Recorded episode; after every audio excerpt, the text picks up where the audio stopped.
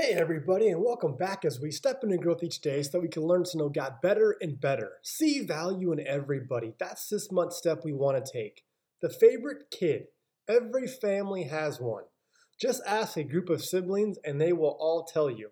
Ask a parent and they will tell you the opposite. I love all my kids the same. Now that I have two kids of my own, I finally realize what that looks like. I love them both more than words can describe, but I don't love one more than the other.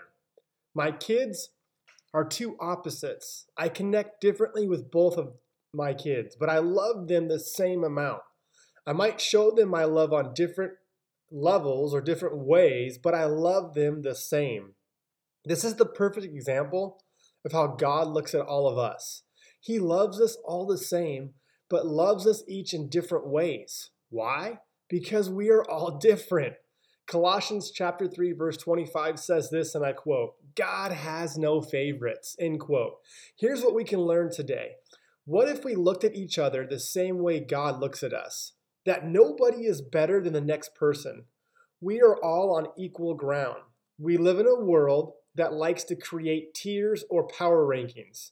And most of the time, it has to do with social status, how much money you make, or have, where you live, what kind of car you drive, what degrees you have, who you vote for, or who's in office.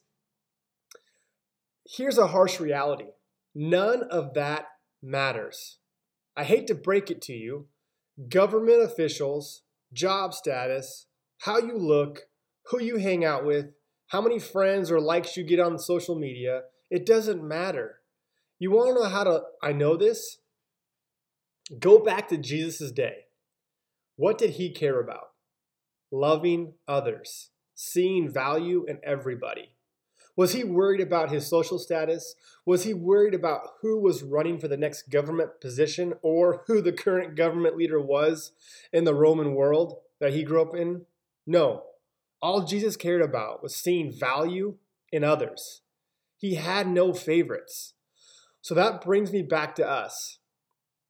Can we be careful to stop overvaluing humans, or better yet, devaluing humans, and see value in everybody?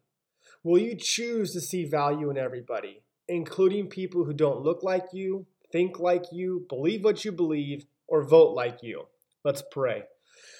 Jesus, today, help us to see value in everybody. Help us to see and treat others the way that you did.